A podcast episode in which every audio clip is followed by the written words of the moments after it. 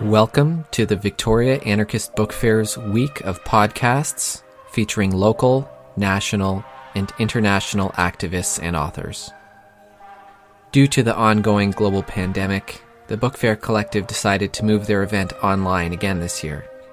So, for the second year in a row, From Embers is teaming up with the Victoria Anarchist Book Fair to release presentations over our podcast platform. Recordings of these voices of resistance were conducted on unceded Indigenous territories across so called British Columbia and beyond. For more information about the book fair and a full schedule of online events, check out victoriaanarchistbookfair.ca. And listeners in the Victoria area are encouraged to visit Camas Books at 2620 Quadra Street or online at camas.ca for anarchist publications and more. And to find out more about our regular anarchist podcast, go to fromembers.libsyn.com or simply search From Embers in your favorite podcast app. Welcome to the Victoria Anarchist Book Fair podcast our 15th event uh, over the last decade and a bit. Um, we are coming to you with a of podcasts and today, just in Anne we are coming to you from uh, West Canada and the Swampland Territory, uh, unceded, of course. And I would also like to recognize the nations of Esquimalt and uh, Songhees uh, as we are thankful for the ability to live and um, to live, work, and uh, play on their territory and decolonization is a process that we greatly care about as anarchists and as people working in solidarity. Uh, and Anthony is uh, coming from a from uh, Anunnaki and uh, Anunnaki uh, territory, and so um, just informed he died a little bit about Anne. Anne Hansen was a member of an urban guerrilla collective in the 1980s. This group was heavily influenced by the local indigenous people in BC, but also by the American Indian movement that was still active at that time. Lorette action was also influenced by the feminist and anarchist and punk movement that were very active during the 1980s. So the political analytics and values were very much reflected through the classical and strategic actions as well as the comedy. And was elected along with the other active members of direct action in January 1983. And after a year and a half long trial was sentenced to life and subsequently spent roughly seven years in the only prison for women in Canada at the time, the Prison for Women, P4W, before being transferred to the only minimum security prison then the half out, and finally the community. She worked with the partner for many years after her release in their own cabinet shop called Concept Cabinet. Eventually bought a small farm in uh, on her territory and worked with her fellow ex-prisoners and women for justice and then in 2015 started the Prison for Women Memorial Collective. This latter group was dedicated to having a permanent memorial garden and gallery for all the women who died in federal prison.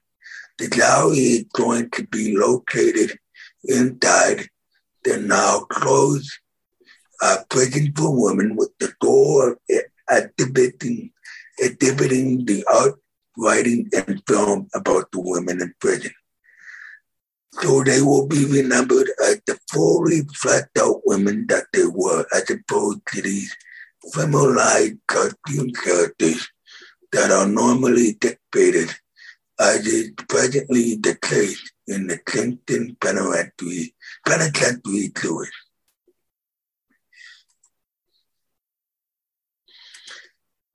So, um, before I start with the question, I would also like to mention that Anne is the author of Cuba, direct acting members of an urban guerrilla and taking the rap, women doing time for society crime. So welcome, Anne. Uh, we're very happy to have you here today. And uh, my first question for you is, uh, you recently showed a video for women who uh, died while in prison in the prison for women. When was the memorial? What was it about? And how many people participated? Well, it wasn't, it was actually, um, the vigil was really Prisoners Justice Day this year. We, every year, we have, uh, we celebrate the Prisoners Justice Day at the old prison for women. And uh, that is where we meet, and that is where we've been fighting for a memorial garden and a gallery for um, really since about 2016. And the point of it uh, is we have a healing circle that is organized by the Indigenous community here. And uh, so the healing circle is what it describes. It's it's an Indigenous ceremony, and it is a healing uh, ceremony. And then we have um, just a gathering after where people can speak and we eat and stuff. But the, you know, I across Canada and I think in even uh, in, in the states, I think some places also uh, recognize Prisoners Justice Day as well and it started uh, back in 1974 when uh, Eddie Nalon, um, he was, uh, I think he slashed in segregation. He was in, he'd been an activist and had been in segregation for a long time in Millhaven. And the other guys on the unit knew that he was bleeding out and they pushed the emergency buttons and the guards had dismembered them so they didn't work. So no one arrived and he bled to death. And then the next year, um, uh, Landers died uh, of a of a basically of a heart attack. Another uh, activist prisoner who has been in segregation for a long time. Um, Bobby Landers, I believe, was his name. And so they um, the prisoners started in Millhaven every year on August 10th, a day to remember all the prisoners who died in, in prison, uh, in particular, unnatural deaths. And it's, I didn't realize it for a long time, but the, the prisoners in Millhaven had actually raised money and they buried Eddie Nalon and Bobby Landers in a cemetery here in Kingston. And um, so we've gone there quite often too to honor them and also Prisoners Justice Day. And I thought it was quite cool that the guys had raised the money to bury them, because that's one of the problems. So so frequently prisoners are not, you know, they die and like I don't want to say it's the same sort of thing as what has happened in the residential schools, but I'll speak a little just for a minute here about about what's gone on with women who died in the prison for women before 1970, it was pretty much routine procedure that if women died in the prison for women, and it was the only prison in Canada for federally sentenced women.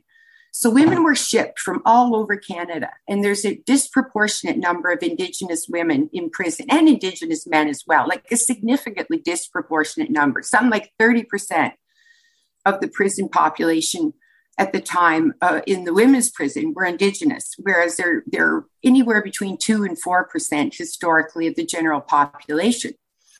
So um, that that it goes without saying that a lot of these women were coming from remote areas of Canada. And some of them may have lost their families, may have lost track of them even before they went to prison. So it wasn't totally unheard of for women to die in the prison for women. It opened in 1935, by the way, for, for women to die and nobody would claim them. Nobody, no family members would know even that they died. Let's just say, uh, you know, they could have come from northern BC, a, a reserve that may not even have been accessible by, by vehicle. So the families may not have known they died. So if a woman died up until the 70s, quite frequently, those women would be shipped over to the medical center at the university and they would be used as cadavers for the students uh, who were learning to be doctors. And we don't know what they did with those bodies once they were well for one thing it was it's a crime that they were that their bodies were just used as cadavers without their families consenting. And secondly we we've tried to find out we haven't exhausted our investigation. So that's one thing. And then there's the other thing is just rumors that have that have been uh, perpetuated in, in many cases by guards who've worked at the prison for like 20 years some of these guards who say that there were bones like some of the women were buried on the ground. So there is a, a number of people in this area now who are calling for a radar ground search of the prison for women grounds because of the fact that you know the well the federal government would not pay to have these women shipped back, even if their families did know they died. That's one of the problems that that that happened in the residential schools. That there was the, the government would not um, try to find the families or pay for the for the bodies to be sent back. So we have, um, you know, when you think about Prisoners Justice Day, there's a significant number of women who, when they died, they were just you know, nobody really gave a shit about what happened to them after that. So, Prisoners' Justice Day is not just to remember the women who were not honored or remembered when they died, but to remember, you know, prisoners in general. Yeah. I think I kind of went off on a tangent there, but. no, you know what? And it, it, uh, this is what it's about. It's telling your story, and we really appreciate that.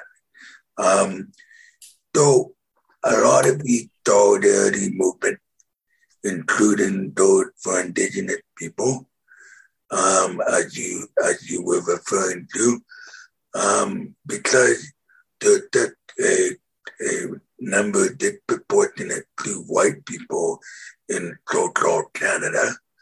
Um, these movements, including yours, uh, rely on or get help from allies. And, um, and, and that's a good thing, but it can come with problems. What were some of the problems that arose that can arise, generally speaking, when you involve allies, uh, particularly those who haven't experienced prison or have no have little idea what the criminal justice system is about. Can you tell us about some of those uh, not only good things, but also things that are problematic, mm-hmm. including allies? Yeah. There's some there's um, some really good I don't have the name of it right now off the top of my head, but there are some really good pamphlets. There's a very good pamphlet online. It's unfortunate I don't have it. Maybe I will find the name of it later on in this interview, but it's produced by Indigenous people about allies. Um, but at any rate, I'll just start off by saying, like, there's generally, it's generally recognized that there's two, like, again, this is really general, but there's kind of like two types of people that get involved in prisoner support group. And one of them you could say would be sort of liberal charitable people, and the other would be allies. And the you know, the group of people who could be classified as sort of working under a charitable or liberal umbrella are people who sort of who feel sorry for prisoners and and and have pity upon them and want to help them. So the problem with that kind of a person who's helping is that they don't recognize that many of the reasons that prison, people are in prison is for systemic reasons like colonialism, racism, sexism, you know, uh, poverty, in you know, capitalism are, are the are the factors that play the main role in criminalizing people. It's not that people nobody's born a criminal. So there's these factors that come into play in so many people's lives. It's just a matter of, you know, perhaps the social class you're born into. And the people who are trying to help prisoners, but that are coming from this sort of pro capitalist democratic uh, system and support that system are feeling sorry and wanting to help people but they don't so but they don't actually change the conditions or even attempt to change the conditions that force people I- into a criminal lifestyle. And they also um, sort of belittle the people as well because prisoners are by and large not stupid people or weak people or people who have no idea why they're there. In fact, that's the thing that I think would shock most people if they went to jail would be just how strong and intelligent prisoners are and how angry people can get when they're prisoners and have fine people coming in who feel sorry for them, think they're sort kind of think they're stupid, you know. So there's that person that again generalizations there's still good people even within that category and then there's generally the other group of people now, the ideal ally is someone who is, sees themselves as working side by side with prisoners, like that they're equals, except that the prisoner has been in some ways a victim of the systemic features of our society that lead to criminalization. Um, they don't pity the prisoners. They're, they're, they're not out there uh, trying to fix things for the prisoners they are trying to change the system. They're trying to change conditions that that are oppressive within the prison and also the conditions within our society that create uh, the, the the conditions that lead to crime. You know, extreme poverty. Again, I'm not going to keep repeating them, but colonialism, racism. Like it's a statistic that is consistent for decades that Within the women's prison population, 80% of women have, gener- have been either physically and or sexually abused. So that is not a coincidence. It just, that statistic is consistent throughout time. So obviously sexual abuse plays a role in criminalization. So we had some experiences with, um, with our, I'll just say students and academics in general. And, you know, we had, um, as people would in any uh, city or town. Uh, there's always, you know, students who are eager to work with either prisoners or indigenous people or drug addicts or homeless people. And um, they were very many for for many years. They were very helpful, and we worked. We believe we were friends, not just allies. We didn't even really use any kind of words like that. We used their first names. We we they spent the night with us. You know, we had social events and things like that. But then in the last year, we had this traumatizing event where a group of women who were in our collective that were all academics um, started a second group. They'd been with us for two years. So they learned about they met other prisoners. They knew us and there was like five of us who have lived experience which is pretty high ratio really because really it's not i've in my past and i've worked with in prison abolition groups for many many years it's not that often you you have people who've been in prison who are working in those groups. So for there to be just five of us in this in this group was was pretty significant. And um, so they started a second group and we didn't know about it like they did not invite us. They purpose they had separate meetings, but they could not. But what their um, what their goal was was to um, take the art. Like they they went out of their way to access uh, other women who'd been in prison by knowing us and hearing us mention their names and access their artwork and surreptitiously started like applied for grants and loans to go on a tour of, with this art. And they raised, they they apparently got something like eight thousand dollars in loans in in grants from um, you know the university and other places or the you know place of education we will say because there's num there's a number of places uh, where they have like colleges and, uni- and universities in this area and um, we just found out because uh, it was inevitable. I don't know how they could have thought. I guess they thought we were stupid. Uh, but you know, when you work with all the different radicals and activists in your community, we started hearing about this second group, and we started asking about it, and they simply wouldn't tell us. So we eventually had two couple of Zoom meetings and interrogated them, and they finally uh, said, "Well, yes, we started this other group," and we were so upset about it because you know, they had been using us, you know, like they could even cause conflict by um, enrolling one of our fellow uh, ex prisoners to be involved and paid them so that when we found out, it caused a bit of conflict between us and this other person who was from a totally different city and everything.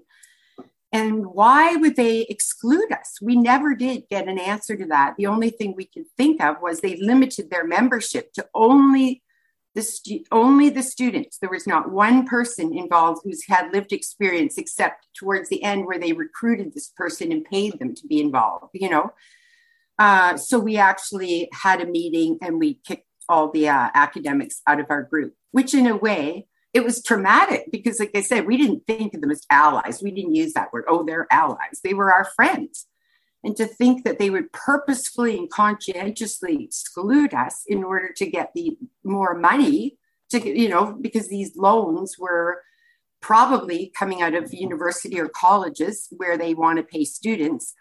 And um, you know it, it, for a while it was a big setback because we're all older people um, us women who've, who've been out of prison for a while and are not that good. It's using social media and stuff. So we had a lot of trouble um, on our you know keeping our website updated. And but in the long run it may end up having being the best thing that ever happened to us because you know now we are having to do everything ourselves and we've learned a lot and we you know contrary to what many people thought we're still in business. And i say that with a smile you know as a joke the word business. Um, yeah so i hope i might have lost track here so, you know, I, I think there's a real danger. Okay, I'll just say one other thing that I've noticed because I'm getting old and I've been around in the prison abolition movement since I was in my uh, early 20s. So let's say that's about 40 years. You can do the math. And um, in the, you know, back in the uh, 90s and the 80s, most of the activists that I knew were not students. Like they were sort of more like um, people who were unemployed, anarchists, you know, punk rockers, feminists. But in my early years, it wasn't something that so many students were attracted to. And I, I think as well that the universities didn't have these specialized courses related to prison. Like I know now there's many universities that have what they call prison critical studies classes. Um, and I think things like departments like criminology and sociology you know there's a lot of there's a lot of students now that are studying um, prison you know in general like i don't know whether it's the psychological uh, angle or just um, just generally um, the study of prisons and uh, correctional services and and criminal justice system in general so I think a lot of uh, people who are very well meaning are becoming activists. Like I know across the country, there are groups uh, that are like one big group that, okay, I'm going to name this one group, which I actually think highly of. So this is not, I'm not naming this group because they are not the group that I'm talking about here, by the way. Um, but like the Prison uh, Abolition Coalition is a very good, good group um, that goes across Canada and they do they work online but they also do activism in communities across canada but it's pretty predominant it's pretty dominated by academics and to my knowledge they do really good work. But i think there's a lot of um, you really have to be uh, on the ball if you're an academic and and really be conscious of your motives. Because i think if you're um, a student or even a professor that it's very easy if you're doing work with the prison abolition collective to start thinking in terms of what can benefit you in your career. What kind of projects will enhance your credit your credit credibility your um, you know just basically your resume, um, whether you're studying for an MA or PhD, whether it will align with your thesis and that kind of thing. Whereas in my day, when people weren't where when these when these activist groups were not dominated by people who are in academia, I mean, it was pretty clear you joined a prisoner abolition group for justice, you know, to help the prisoners, to bring the, the prison system down, to fight capitalism. Those were your motives. And it certainly had nothing to do with money. Like, we never, I don't remember ever being in a group where you got a lot of loans and grants from anybody. You know, you had to raise money through concerts and films and different kinds of fundraising techniques, but not by applying to any big institutions. So I think this is something that academics really have to be careful of is that they're not choosing if they're in a group to do projects that are interesting and creative which would be perhaps the most fun things to do but the things that are essential. Like for example in our group right now we really need to do a lot of research into who like the who did die in the prison for women. Like we have to start doing research using um, newspapers um, uh, going into um, archives, um, all kinds of different techniques. The Freedom of Information Act, find out the names of the women who died, how they died, where they died. You know, this is for our particular project in the Memorial Garden. We want a gallery in the in the prison for women. We want to be able to exhibit their art, their writing, make some films, testify films where we we interview women who been in prison, sometimes for years in segregation, for example. Um, a lot of this work is boring. Like doing a lot of research to get the names of the women who died. I mean, you're spending a lot of time going over digital files from the newspapers, looking at the coroner's reports and filing free. It's just not glamorous, fun work that's going to help you get your PhD or your MA or graduate, whatever. But that's often the kind of thing, if you're an activist, you have to do. You, you, it's not all, you know, running around having fun, you know, fighting with the cops. Now, that I'm saying sarcastically. Of course, that's not fun, but, you know, it's not always exciting and, um, and creative. But I think, you know, there's a real danger in this day and age where so many people are studying prisoners in prisons and they do get interested in helping activists. It's, it's they've really got to be self-aware of what their motives are and are they actually allies or are they blinded by ambition their own?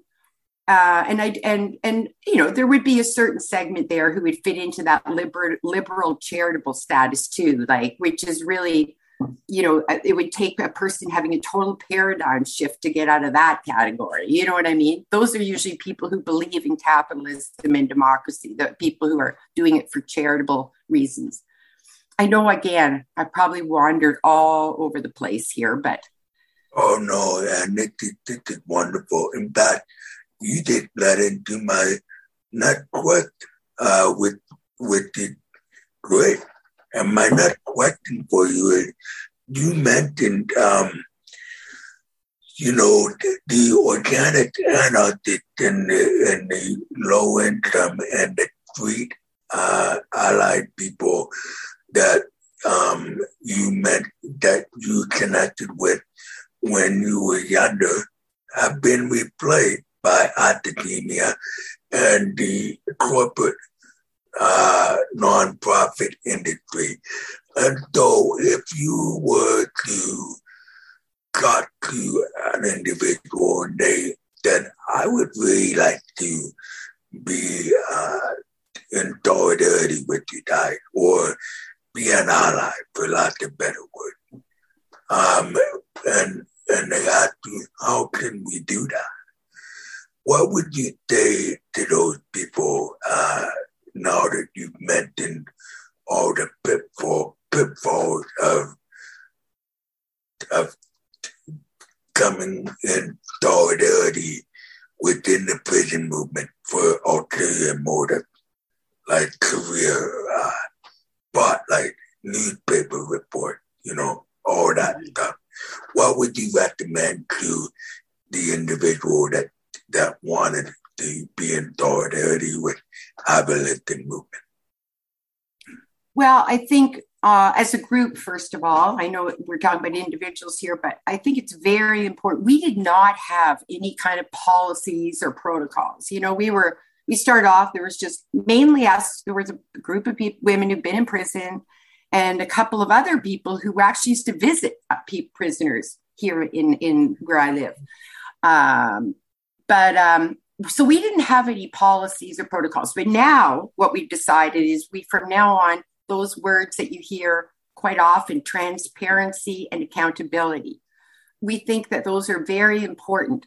Um, that if people are working on projects, that they should always be open to being transparent about what they're doing, because that's one thing that didn't happen in our group. There was this sort of sneaky side side organizing going on to be transparent and accountable, like accountable to the people who with lived experience. And sometimes it's difficult. Like, for example, we had a person in the allies group who were starting another group surreptitiously say that they really liked each other and that was why they were working together. So, of course, the implication is, oh, you didn't like us? Is that what you're saying? I actually said that myself in the meeting. And, you know, one thing I can say is I really like the other women that I'm that I'm working with who've been in prison. But I think anybody who's been in prison will tell you that if you have to make general statements about women or probably men in prison, the kind of let's I know a lot of this is difficult because it's so general, but the average personality of people in prison is not a quiet, diplomatic, soft-spoken person. Like you know, a lot of people who've been, who are or have been in prison have been through a lot of trauma in their lives and have lived, have had to live on the street, foster homes, juvenile detention centers, training schools, indigenous people. We, in our generation, most of the women have been to residential schools. So there's a lot of baggage there. And a lot of the women, you know, were not would would raise their voice. Like if they were mad, they wouldn't hold it in. They'd be they'd be yelling. they'd say they'd say they were mad, you know. And you just and and there and also a lot of people who've been and I think this would hold true. I'm making again a, a generalization. This could this is probably holds true too if you're working with people who have addiction issues or homelessness. It's again not true of everybody, but you cannot expect people to act like people from white privileged backgrounds who haven't had a lot of trauma, who've had a lot of education and, you know, are very socialized to act in a certain diplomatic way, you know. And that can be a problem when you're dealing with people who are from very privileged backgrounds and are and are refined in terms of their diplomacy and soft spoken manner, blah, blah, blah. But I wouldn't say that those qualities make them necessarily more honest or deep or smart. So I think that when you're working with people who are underprivileged, and I am I am from a privileged background, I am not your stereotypical prisoner, but you have to realize that um, people are going to be very different than than yourself, and you have to be open to that and realize why maybe people if they're angry may not hold it in as much you know? Um, and also because most the the educational level is much lower uh, for prisoners than it is for the general population. And so a lot of people are literate or even if they're literate maybe not as literate as let's say in particular people from academia but that has nothing to do with intelligence I can tell you firsthand that if you ever go to prison and you can quickly, and if you can get over the, fa- uh, the fact that just because someone's taught street, you know, uh, does not mean they're stupid. You will realize very quickly how bright people are in prison and how they're just as perceptive and deep thinking, even if their vocabulary doesn't include 10 letter words, you know. And that is a problem that I found a lot of people who don't come from um, underprivileged backgrounds or non-white backgrounds have is that they just have this, you know, superior attitude because they are educated and they assume that if someone doesn't speak from a middle class academic, you know, way of speaking that they are that that is the equal with stupidity. And I'll tell you, if you ever go to prison, people have often said, "What advice would you have for me?" And I would say, "Shut up, learn, and listen," because the the thing that people who are in prison hate the most is a prisoner who comes in there and they, they can smell this like this attitude of i'm coming in here and i'm going to teach you people we're to re- we're to we're to organize in here we're going to have maybe have reading groups but we're going to have end up having lockdowns. I've heard many radicals say that if they went to prison they would be in there organizing.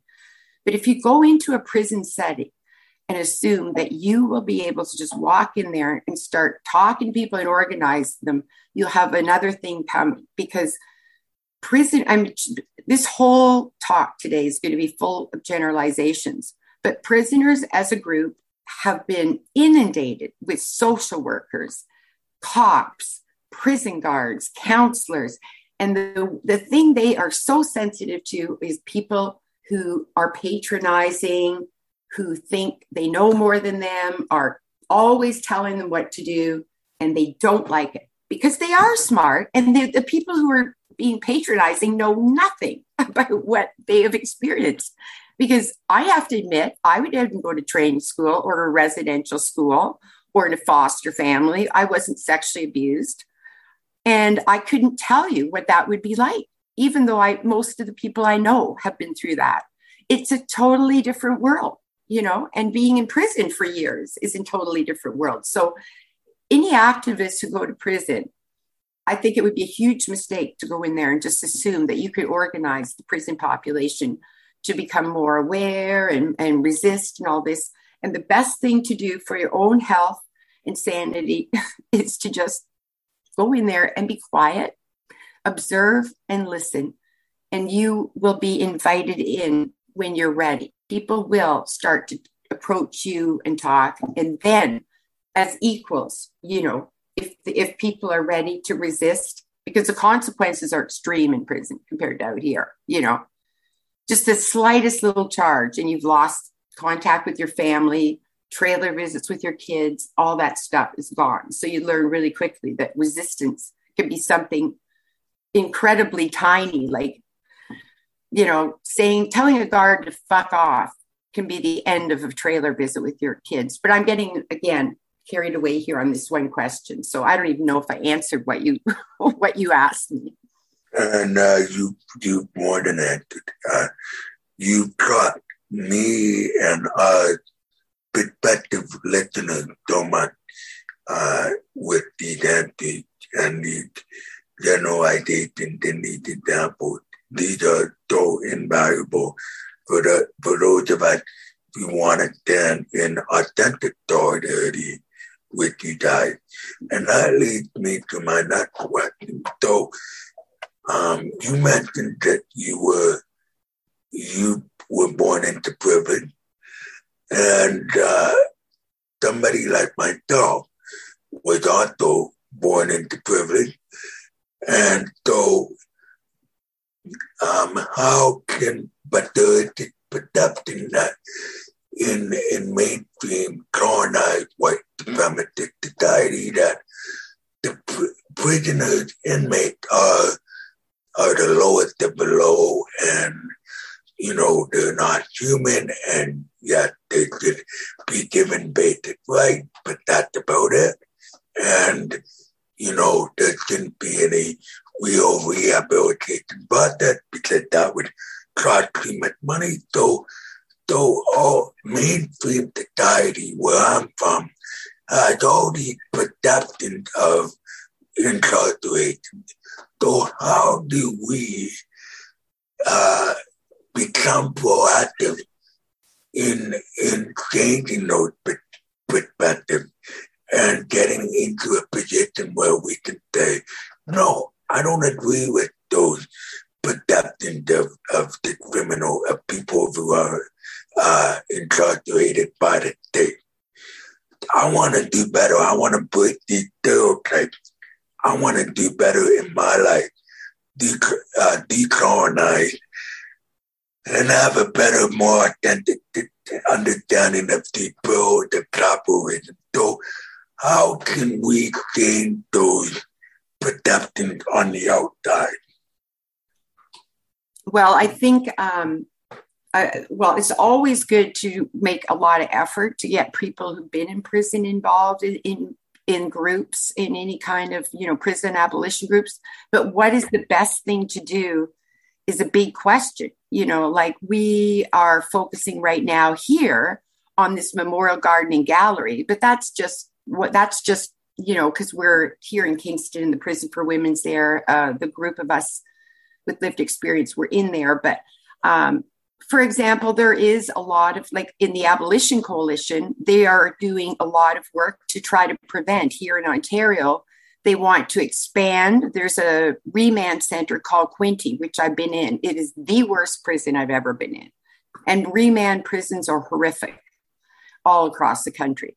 So they're going to uh, expand it quite a bit. It's going to be huge and up in they're they're just they're they're expanding the prison system again here in Ontario. So I think that a lot of prison abolitionists, you know, can focus on that. There's so many. There's an uh, you know endless targets for our resistance i think but you know any anywhere where they're building more prisons i think that anybody can organize to try to prevent that from be, from being the case in my experience, pr- building more prisons has never improved the conditions, in fact.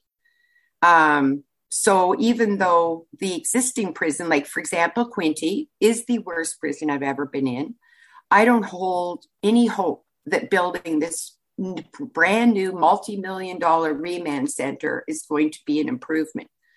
The, the, the, the best exa- example that I can give of failed, of how reforms don't work is um, the prison for women closing. It was, it's just classic. The Louise Arbour Commission looked into it. They closed it down. They were also, um, Louise Arbour was working with the Canadian Association of Elizabeth Fry Societies and the, and the Native, um, the Native Women's Association of Canada, and which are, you know, fairly progressive. Um, and so the, uh, the, the whole goal was to build new prisons for women that were more women centered and indigenous centered and regionally located so families could visit them. And anyone who's been at least everyone i know who's been in any of these new federal prisons say that they are worse than the prison for women. Um, they have fewer jobs. Well some of it is the increased use of technology and the um, basically more advanced technology. Like when we were in the prison for women, they didn't have any audiovisual surveillance cameras and stuff like that. So we weren't under 24 hours surveillance like they are now. The guards had to come in and walk the range every hour to do count. You could hear the, the gate opening and closing. Like, so you had lots of time to sort of clean up whatever you were doing, right?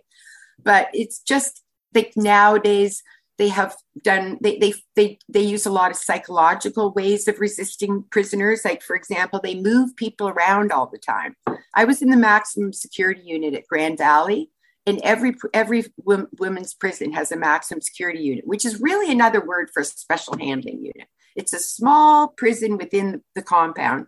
They usually only hold at the most 30 women in five separate or three separate pods you know and there's only five women per pod and then there's segregation. If you're and, and the pods are completely closed, like you have no interaction with any other women but the five women in your pod. You only get out of that pod for an hour a day to exercise. There's no work, so you're hanging around, and then you're in your cell a lot. So, you know that is not an improvement over the prison for women where they had multiple multiple security levels altogether. And they, like I said, they have a policy of moving people around. So if you're in a they have these what look like little bungalows in these new prisons, but people call them units because that's what they are. They're units. Um, often women will be friends within one of these units, and if they decide they're going to, um, I don't know, let's say through people on the outside launch a little bit of a media campaign about something that's going on in the prison, they will be one of them will be moved to a separate unit where they can't associate very well. So I'm just saying there's an odd dilemma here because I, I do believe that, you know, new prisons are never a good idea. We should resist them. But on the other hand, I'm not totally opposed to try and improve conditions either. It's sort of a fine line, like, you know, the harm reduction philosophy, right? That you hear about a lot nowadays, where you're guided in your reformism by a revolutionary, you know, you want a revolutionary analysis and perspective, but you're going for, let's say, trying to eliminate segregation, right?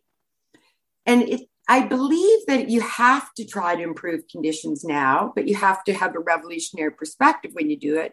But at the same time, I'm very conflicted because there's very few examples that I could point to of reforms that have actually improved conditions for prisoners, you know?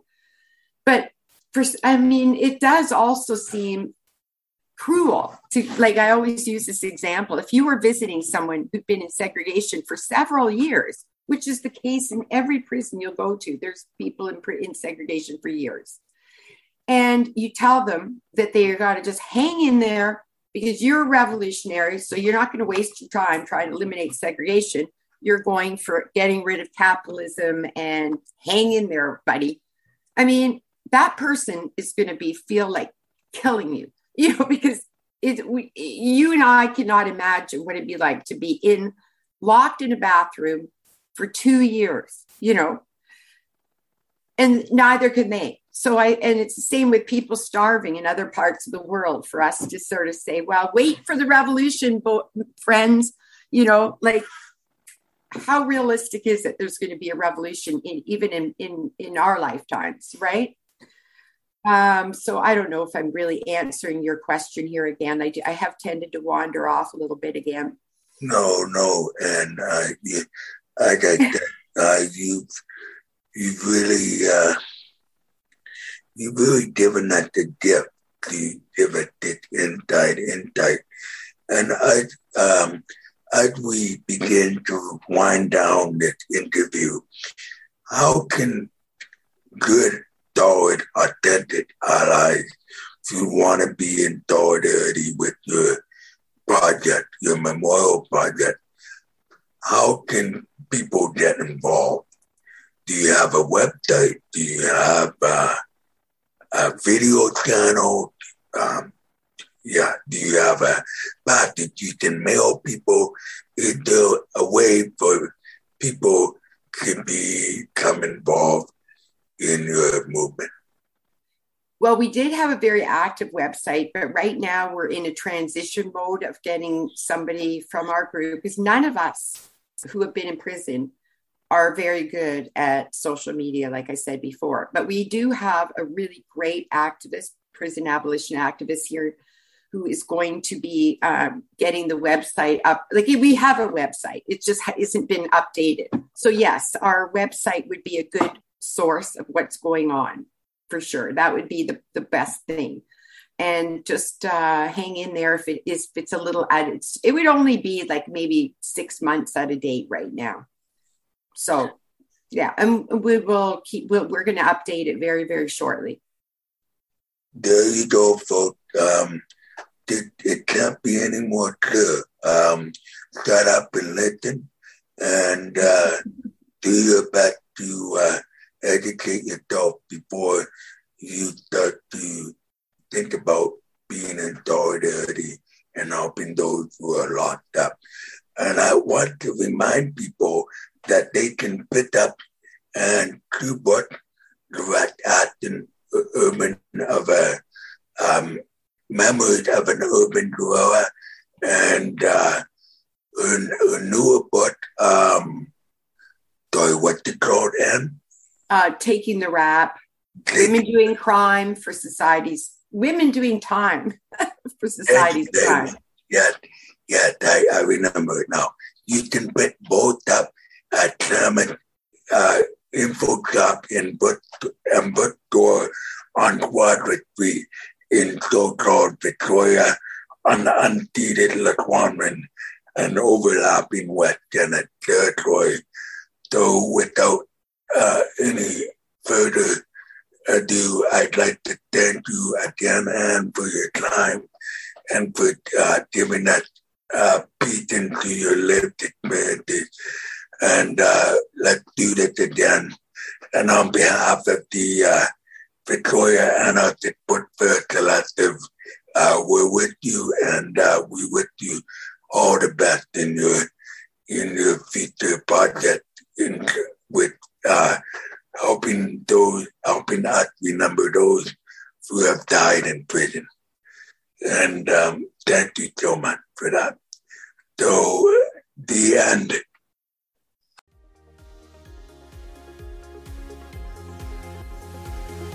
Food Not Bombs is serving free meals to everyone. Sundays, 4 p.m. at Centennial Square on unceded Lekwungen territory. Come eat with us, drop off food, or support our kitchen. We are looking for volunteers to help chopping, cooking, and serving food, or to help with computer tasks. Check Food Not Bombs Victoria on Facebook to find out where we cook.